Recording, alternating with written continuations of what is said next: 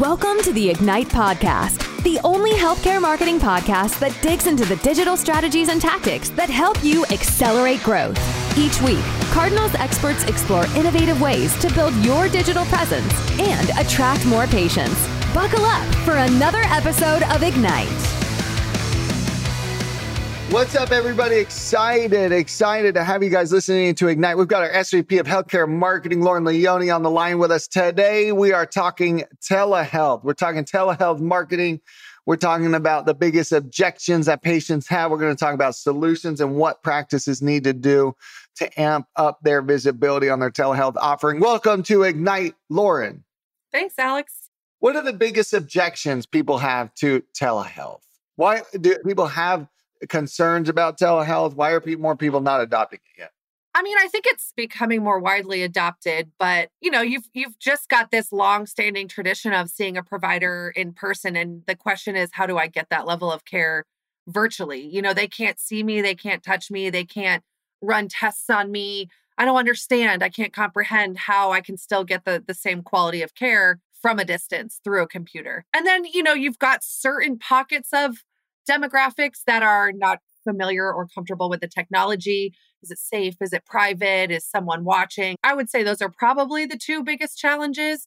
And then on the flip side, you've got groups that are running to it. They're excited that they don't have to get in their car and, and drive mm-hmm. and visit a provider in person. So it's a little mm-hmm. bit of both. Doc. DocASAP put out a poll 2021. They found 44% of people would prefer to receive care both in person and via telehealth. So half of the people, nearly half of the people out there want the option. I think that's what post COVID is going to be all about. Hybrid everywhere, hybrid work environment, hybrid school, hybrid care is going to be so important. 40% of people would switch providers based on availability for both telehealth and in person care. You got to have every option. So, what are the top three best practices to increase telehealth adoption? What would you say the first one is? If I'm running a practice, I want more people utilizing our telehealth services, Lauren, what would be the first thing on your mind? You've just got to have a really strong communication strategy around how virtual and in person can work together. So you think about an initial consult, right?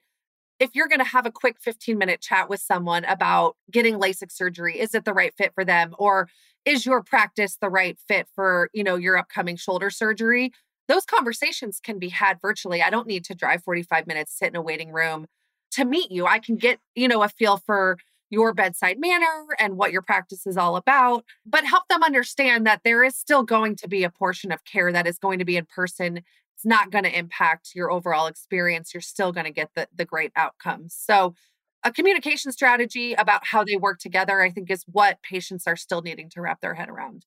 Should there be a whole portion of the website that is dedicated to telehealth to help with that, or should it just be like a message pop up when you land on the site? Like, what are some technical things these practices need to do? If telehealth is an entry point into the organization, then it absolutely should be one of the main call to actions on your site, right? If I, as a new patient, can self refer into your practice and book a, a telehealth appointment, I want to know that that's possible. The millennials want to be able to do that. Certain groups want to be able to do that. So make sure that your call to action reflects all of the various options that you offer if telehealth is more so just part of the overall patient experience, maybe it's for the follow ups, you can do telehealth appointments. Yeah. At least make sure that you have kind of how it works section. What are the different ways that I can engage with you? Okay. And what is this I hear about a virtual waiting room? You ever heard of this? Well, yeah. I mean, if you are providing telehealth services, make sure that it is very simple for the patient. And I don't know if you've had one, Alex, but I had quite a few virtual mm. appointments last year when I mm. was pregnant. And that confusion around, okay, my appointment starts in five minutes. Where do I go? How do I get into the room to see the provider? What technologies are we using? What device do I need yeah. to use? Making that highly accessible on the site so that you understand, okay, I go into this waiting room, I can click one click to the link, I put in my credentials, and then I'm just just like yeah. I would would be in your office, I'm waiting for my provider to uh, initiate the appointment. Mm-hmm. Yeah, yeah. So it's a whole education thing. I do wonder if part of the adoption will just come in time as more of us start utilizing it slowly. Like right now, I need to find a new PCP. And I guess I haven't pulled the trigger because I'm like, I want to do it virtually, but how are they going to do the blood test and all that stuff? They probably can send someone to the house. And I bet that's something that one of the PCP groups around here would educate me on, but it's just going to take time for us all to learn how to use it. Yeah, I mean, I think that's the hybrid model. There are some things that simply cannot or should not be done at home, right? Maybe you'll have your appointment and get all of the the upfront work done and then you'll come in for a much shorter, quicker, more convenient appointment just to do some of the physical checkup work, right? But yeah. having a conversation with you about your behaviors, your exercise, your family history, that can be done virtually. And maybe some of those questions should be put on this telehealth hub on the site. Like, how do I know my doctor understands my issue? If he or she can't physically examine me, how do I access a platform? Do I have the right technology? All that should be answered on this hub, this content hub you're talking about, right? Yeah, you need to educate. You need to consider what barriers are my patients thinking of, right? What questions are coming to mind? Why would they hesitate? And then have a very simple approach to addressing those maybe each is a blog post, or maybe you have a robust FAQ section. And as these questions get asked in office, jot them down mm-hmm. and put them on your website. It's really simple. You don't need to go digging for what patients want to understand. You're listening right. to it every day. You just need to recall those and make note of them. Yeah, that's a good point. And that helps inform tons of content outside of FAQ and on site, like blog articles, press release. Oh my gosh, you can go nuts with it. You could mm-hmm. go crazy. You could do videos, your provider videos. You could do events centered around it. Hey, we're getting together with the community to talk about these questions. I love it. Okay. Content, the key to everything. How else? What is another best practice that practices can use to increase telehealth adoption? Outside of content, I think in your advertising channels, making sure that this hybrid approach is is mentioned whether that's and and again it all still comes back to content but whether it's the headline of an ad or the call to action on your social videos once you've created this content you need people to see it right? So getting the message out there.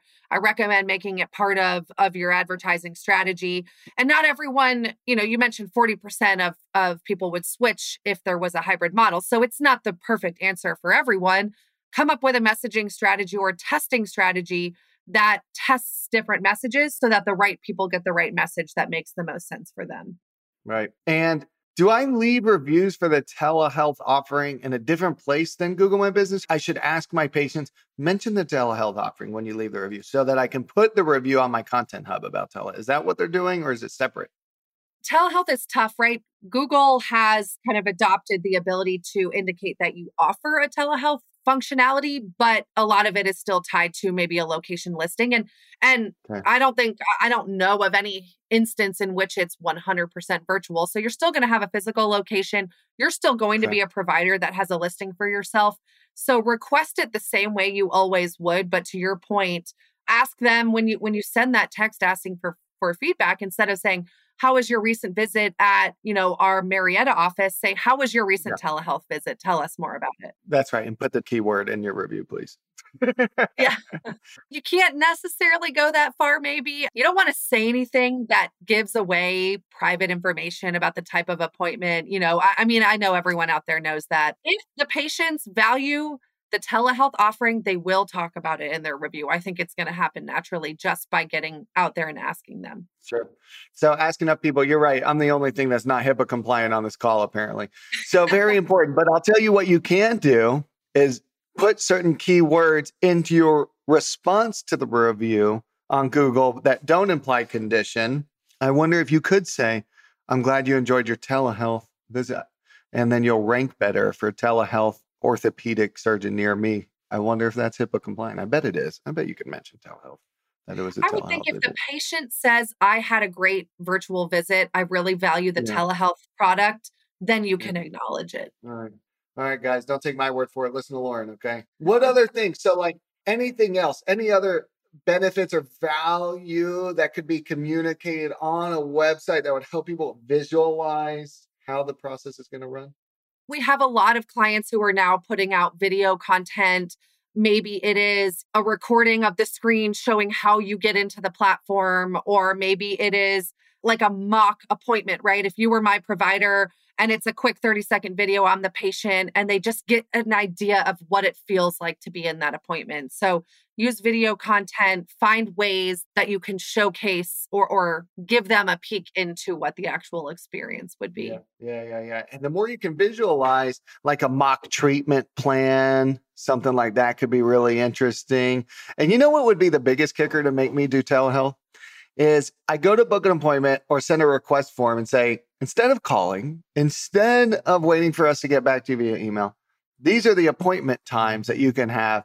And you can be seen in 30 minutes virtually, or you can wait for your appointment in three days and you know you're going to be in our waiting room for two hours. That'll get some adoption. That'll get some adoption happening, you know? You don't want to discourage the care that happens in person, but I think calling out the benefits like no drive times, fit it into your busy work schedule over your lunch break without having to sit in a waiting room. Or yeah. for the people that are still really timid about COVID, maybe they aren't vaccinated, no exposure because you're not leaving your house if if that's what you're comfortable doing. So I would say always stick with calling out the benefits without calling out any downsides of another solution because there's a different approach for everybody. Yeah, you want to make everybody feel comfortable. Man, if I was starting a practice today, though, I would really push the virtual stuff. That's the wave of the future. You can fit so many more patients into a day. I can get so much more care to so many more people. So antiquated for everybody to be coming in for post op visits when those are quick and easy. You can even do physicals online. Ah, okay. I would be really pushing it. But yes, baby steps so that everybody feels comfortable. The cool thing, I think, is expanding the footprint of your practice. You're no longer limited to who will drive to see me, right? It's who within my entire state in the insurance networks that I take or accept could I give care to that I couldn't previously give care to. So I think that is biggest opportunity. One final question what percentage of total visits for our clients would you say generally happen virtually? Ooh, that's a good question. And I think it's changing, Alex. It's probably 50 50. 50 50. So 50% of all appointments that our clients are getting. Tell us more. Is that specialty or is that like low acuity? Low acuity, low acuity. Yeah. Whether it's a first dental consult, um, I see it a lot in the behavioral health space because that is true. You know, talk therapy, there isn't a physical component, I can issue medication. If things like blood work are needed, I can send you off to a Labcorp or something that I know is convenient to your house. So in those instances 50-50, you know, now that businesses are opening back up, it's it's maybe more so the consults and the follow-ups that are able to be virtual and mm. and and that may represent collectively 30% of the provider's time spent in appointments, but for the patient, it's extremely convenient. Yeah. I would understand like the first meeting with a new practice, I probably want to go in and meet the provider, but I never want to go in again. You know me. I know you. You know how crazy I am. Okay. We know each other. Like we don't need to. Okay. I got it. Okay. 30% of the provider's time and follow ups. Those can, a lot of those virtually 50% maybe on low acuity initials. Very nice. Lauren, thanks for joining me on Ignite and talking about telehealth, visibility, and getting your practice out there so that we can get more virtual appointments. Awesome. Thanks, Alex. Thanks for listening to this episode of Ignite. Interested in keeping up with the latest trends in healthcare marketing? Subscribe to our podcast and leave a rating and review. For more healthcare marketing tips, visit our blog at cardinaldigitalmarketing.com.